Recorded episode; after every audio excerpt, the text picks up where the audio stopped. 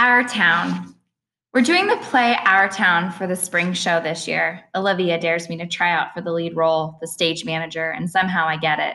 Total fluke. Never got any lead roles in anything before. I tell Olivia she brings me good luck. Unfortunately, she doesn't get the female lead, Emily Gibbs. The pink haired girl named Miranda gets it. Olivia gets a bit part and is also the Emily understudy. I'm actually more disappointed than Olivia is. She always seems relieved. I don't love people staring at me, she says, which is sort of strange coming from such a pretty girl. A part of me thinks maybe she blew her audition on purpose.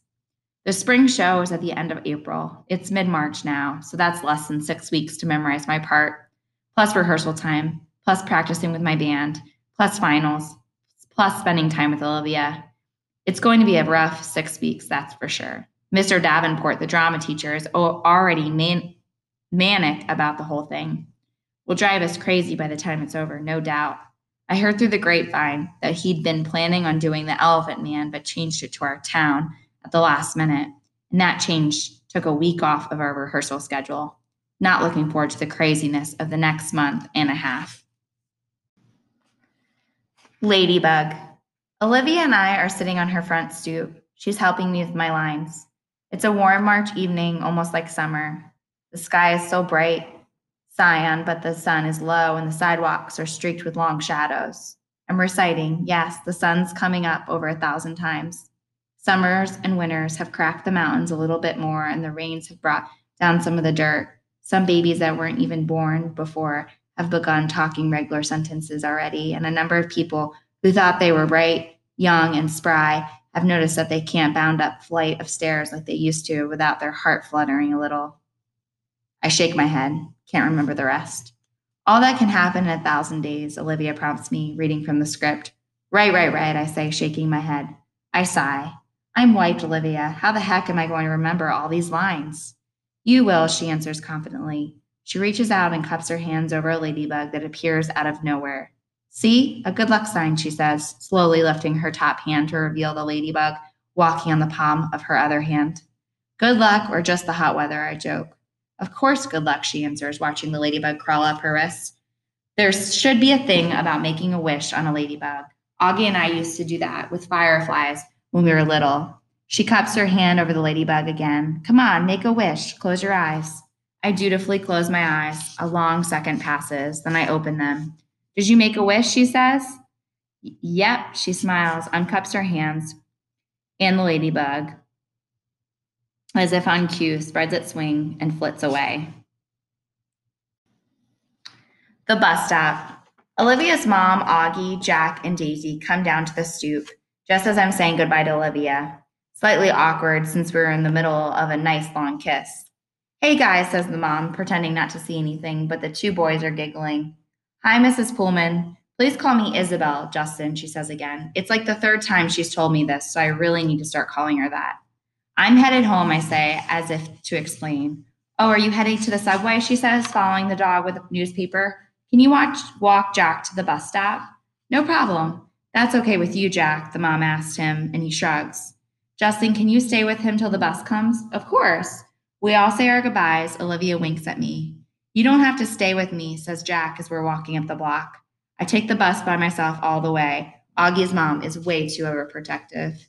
He's got a low, gravelly voice, like a little tough kid. He kind of looks like one of those little rascal kids in old black and white movies, like he should be wearing a newsboy cap and knickers. We get to the bus stop, and the schedule says the bus will be there in eight minutes. I'll wait with you, I tell him. Up to you, he shrugs. Can I borrow a dollar? I want some gum. I fish a dollar out of my pocket and watch him cross the street to the grocery store on the corner. He seems too small to be walking around by himself somehow. Then I think how I was that young when I was taking the subway by myself, way too young. I'm going to be an overprotective dad someday. I know it. My kids are going to know I care. I'm waiting there a minute or two when I notice three kids walking up the block from the other direction. They walk right past the grocery store, but one of them looks inside and nudges the other two, and they all back up and look inside. I can tell they're up to no good, all elbowing each other, laughing. One of them is Jack's height, but the other two look much bigger, more like teens. They hide behind the fruit stand in front of the store, and then when Jack walks out, they trail behind him, making loud throw up noises. Jack casually turns around at the corner to see who they are and they run away, high fiving each other and laughing. Little jerks. Jack crosses the street like nothing happened and stands next to me at the bus stop, blowing a bubble. Friends of yours, I finally say. Ha, ha, he said. He's trying to smile, but I can see he's upset. Just some jerks from my school, he says. Kid named Julian and his two gorillas, Henry and Miles. Do they bother you like that a lot? No, they've never done that before. They never do that in school or they get kicked out. Julian doesn't even live around here, so I guess it was just bad luck running into him. Oh, okay, I nod. It's not a big deal, he assures me. We both automatically look down Amesfort Avenue to see if the bus is coming. We're sort of in a war, he says after a minute, as if that explains everything. Then he pulls out this crumbled piece of loose leaf paper from his jean pocket and gives to me. I unfold it, and it's a list of names in three columns. He turned the whole grade against me, says Jack. Not the whole grade, I point out, looking down at the list. He leaves me notes in my locker that says stuff like, Everybody hates you. You should tell your teacher about that. Jack looks at me like I'm an idiot and shakes his head. Anyway, you have all these neutrals, I say, pointing to the list. If you get them on your side, things will even up a bit. Yeah, well, that's really going to happen, he says sarcastically. Why not? He shoots me another look like I'm absolutely the stupidest guy he's ever talked to in the world. What? I say. He shakes his head like I'm hopeless. Let's just say, he says, I'm friends with someone who isn't exactly the most popular kid in the school. Then it hits me. What he's not coming out and saying, August. This is all about his being friends with August, and he doesn't want to tell me because I'm the sister's boyfriend. Yeah, of course. Makes sense. We see the bus coming down Amesfort Avenue. We'll just hang in there, I tell him, handing back the paper. Middle school is, is as bad as it gets, and then it gets better. Everything will work out. He shrugs and shoves the list back into his pocket. We wave by when he gets on the bus, and I watch it pull away. When I get to the subway station two blocks away, I see the same three kids hanging out in front of the bagel place near next door. They're still laughing and yuck yucking each other like they're some kind of gang bangers, little rich boys in expensive skinny jeans acting tough. Don't know what possesses me, but I take my glasses off, put them in my pocket, and tuck my fiddle case under my arm so pointy side is facing up. I walk over to them, my face scrunched up, mean looking. They look at me, laughs dying on their lips when they see me, ice cream cones at odd angles. Yo, listen up. Don't mess with Jack, I say really slowly, gritting my teeth. My voice all Clint Eastwood, tough guy. Mess with him again, and you will be very, very sorry. And then I tap my fiddle case for effect. Got it? They nod in unison, ice cream dripping onto their hands. Good. I nod mysteriously, then sprint down the subway two steps at a time. Rehearsal. The play is taking up most of my time as we get closer to opening night. Lots of lines to remember, long monologues where it's just me talking.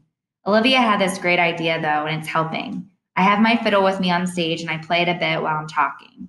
It's not written that way, but Mr. Davenport thinks it adds an extra folksy element to have the stage manager plucking on a fiddle.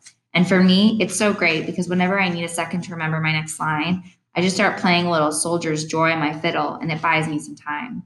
I've gotten to know the kids in the show a lot better, especially the painter who plays Emily. Turns out she's not nearly as stuck up as I thought she was, given the crowd she hangs out with. Her boyfriend's this built jock who's a big deal on the varsity sports circuit at school. It's a whole world that I have nothing to do with, so I'm kind of surprised that this Miranda girl turns out to be kind of nice. One day we're sitting on the floor backstage waiting for the tech guys to fix the main spotlight. So, how long have you and Olivia been dating? She asks out of the blue. About four months now, I say. Have you met her brother? She says casually.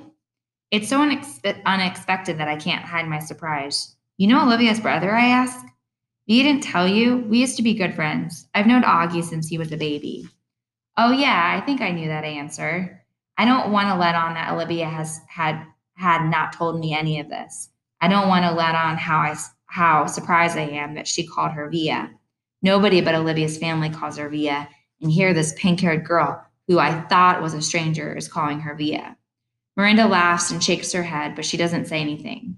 There's an awkward silence, and then she starts fishing through her bag and pulls out her wallet.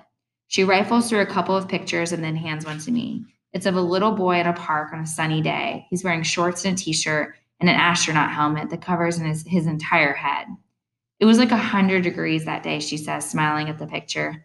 but he wouldn't take that helmet off for anything. He wore it for like two years straight in the winter and the summer at the beach. It was crazy. Yeah, I've seen pictures in Olivia's house. I'm the one who gave him that helmet, she says. She sounded a little proud of that. She takes the picture and carefully inserts it back into her wallet.